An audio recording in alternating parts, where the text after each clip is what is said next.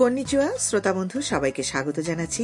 এনএচকে world Japan থেকে প্রচারিত সহজে জাপানি ভাষা অনুষ্ঠানে উপস্থাপনায় আমি তনুশ্রী বিশ্বাস আর আমি হিরক খান বন্ধুরা আমার সঙ্গে যদি জাপানি শিখতে চান তবে রেডি হয়ে যান এ আসরের পঁয়ত্রিশতম পাঠে আজ আমরা শিখব একের পর এক ধারাবাহিকভাবে ঘটে যাওয়া বা ঘটতে যাওয়া ক্রিয়া এক বাক্যে প্রকাশের উপায়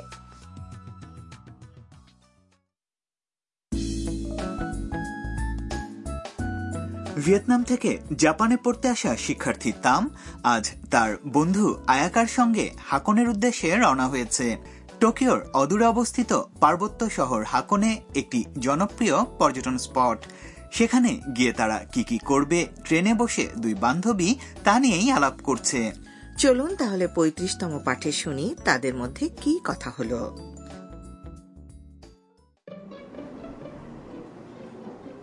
箱根には1時に着くよタムは何がしたい大涌谷に行って黒卵が食べたいです彩香さん卵は本当に黒いんですかうんでもね黒いのは外側だけ中は普通のゆで卵へえ এবারে সংলাপগুলোর অর্থ বলে দেয়া যাক আয়াকা তামকে বলল 箱根には1時に着くよ আমরা একটার সময় হাকনে পৌঁছব タムは何がしたい তাম আপনি কি করতে চান মানে সেখানে গিয়ে কি করতে চান তাম উত্তর দিল 大涌谷に行って黒卵が食べたいです。 আমি ও ওয়াকুদানি গিয়ে কালো ডিম খেতে চাই 彩香さん、卵は本当に黒いんですか আয়াকা সান সেখানে ডিম কি সত্যিই কালো হয় আয়াকা জবাব দিল うん。でもね、黒いのは外側だけ。 হ্যাঁ তবে শুধুমাত্র বাইরের দিকটা কালো 中は普通のゆで卵。 ভেতরটা সাধারণ সেদ্ধ ডিম তাম অবাক হয়ে শুধু বলল へえ。 আহ, তাই নাকি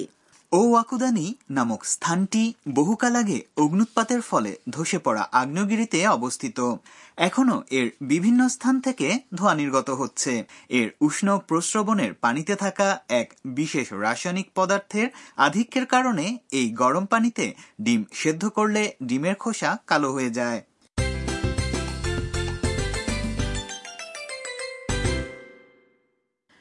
আজকের মূল বাক্য হলো আমি ও ওয়াকুদানি গিয়ে কালো ডিম খেতে চাই 大涌谷に行って黒卵が食べたいです。 এই বাক্যটি শিখে নিলে অনুরূপভাবে একই বাক্যের মাধ্যমে একাধিক ধারাবাহিক ঘটনা প্রকাশ করা যাবে মূল বাক্যের অর্থটাও এবার জেনে নেওয়া যাক 大涌谷。 এটা একটা জায়গার নাম যার কথা একটু আগেই বলা হলো এই স্থানে বা এই স্থান অভিমুখে বোঝাতে এরপরে নি পার্টিকেল ব্যবহার করা হয়েছে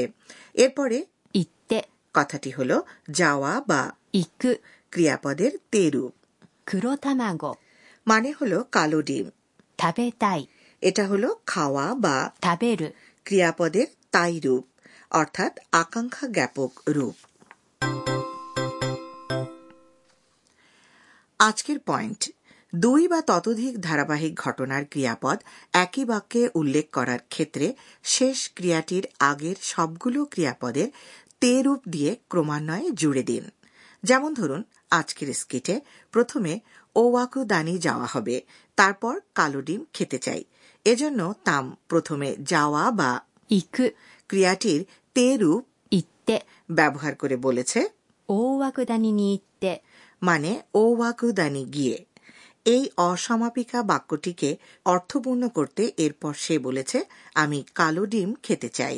黒卵が食べたいです。 বন্ধুরা এবার আপনাদের পালা শুনে শুনে বলুন 大涌谷に行って大涌谷に行って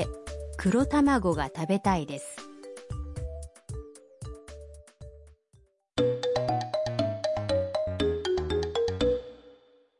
এবারে একটি নমুনা সংলাপ যেখানে ধারাবাহিকভাবে বর্ণনা করা হচ্ছে যে কি কি ঘটেছে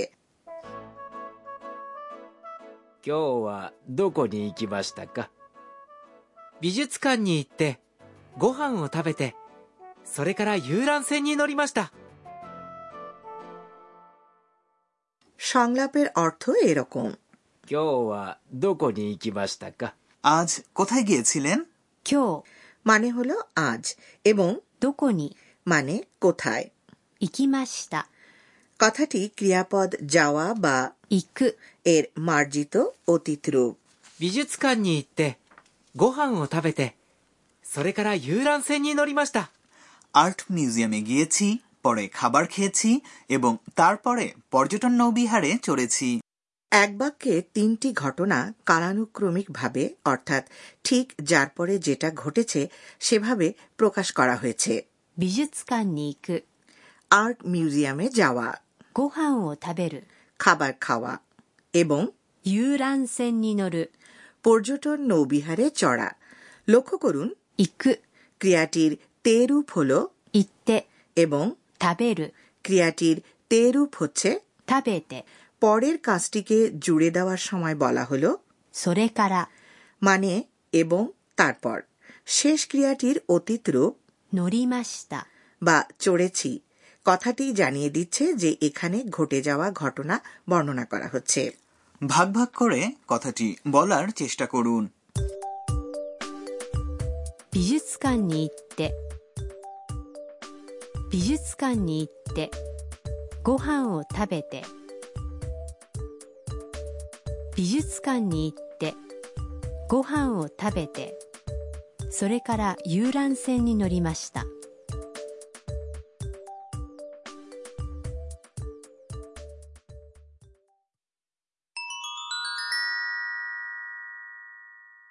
এবারে আরও শিখি পর্ব আজ আমরা শিখব কিভাবে সময় বলতে হয় আয়াকা বলেছিল তারা হাঁকনে পৌঁছবে 一時 অর্থাৎ একটার সময় এভাবে সংখ্যার পরে 時 কথাটি জুড়ে দিয়ে সময় উল্লেখ করতে হয় আসুন এবার একটা বাজে থেকে বারোটা বাজে পর্যন্ত বলার নিয়ম শিখি লক্ষ্য করবেন যে চারটা সাতটা এবং নয়টা বাজে বলার ক্ষেত্রে উচ্চারণে কিছুটা পরিবর্তন ঘটে একটা বাজে একটার সময় ইত্যাদি 1時 দুটো বাজে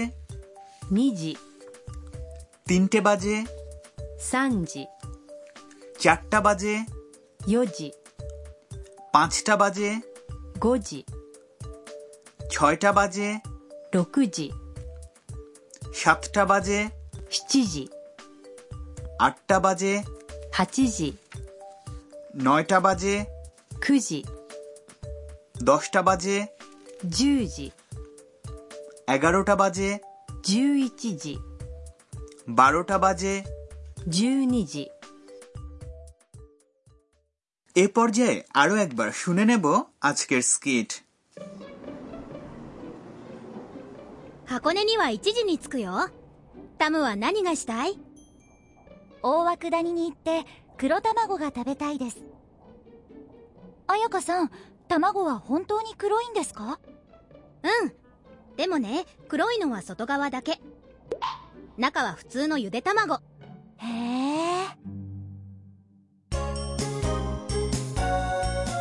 えミーヤーのトラベルガイド এবারে মিয়ার ভ্রমণ গাইড এতে আজ তুলে ধরব হাকনের কথা টোকিও থেকে রওনা হয়ে প্রায় দেড় ঘন্টার পথ পেরোলেই নৈসর্গিক সৌন্দর্য মণ্ডিত পার্বত্য পর্যটন শহর হাকনে আজকের স্কিটে আমরা শুধু ওয়াকুদানির কথা শুনেছি কিন্তু হাকনের আছে আরও অনেকগুলো আকর্ষণ যার অন্যতম হল হাকনে চেকপয়েন্ট এদো যুগে হাকনে ছিল এক গুরুত্বপূর্ণ চেকপয়েন্ট প্রতি বছর শরতে দলে দলে পর্যটকরা আসেন সেখানে সামন্ত যুগে শাসকদের শোভাযাত্রার নাট্যরূপ দেখতে হাকনে নামটি শুনলেই যেন সঙ্গে সঙ্গে মনে ভেসে ওঠে উষ্ণ প্রস্রবণের কথা তাই না দিদি ঠিকই বলেছেন জাপানি ধাঁচের সরাইখানা বা রিওকানগুলোতে অথবা হোটেলে রাতে কাটিয়ে উষ্ণ প্রস্রবণের হালকা গরম জলে গা ডুবিয়ে দিতে ভালোবাসেন সব পর্যটক এছাড়াও হাকনের অন্যান্য আকর্ষণের মধ্যে আছে পার্বত্য ট্রেন আশিনোকো হ্রদ এবং আর্ট মিউজিয়াম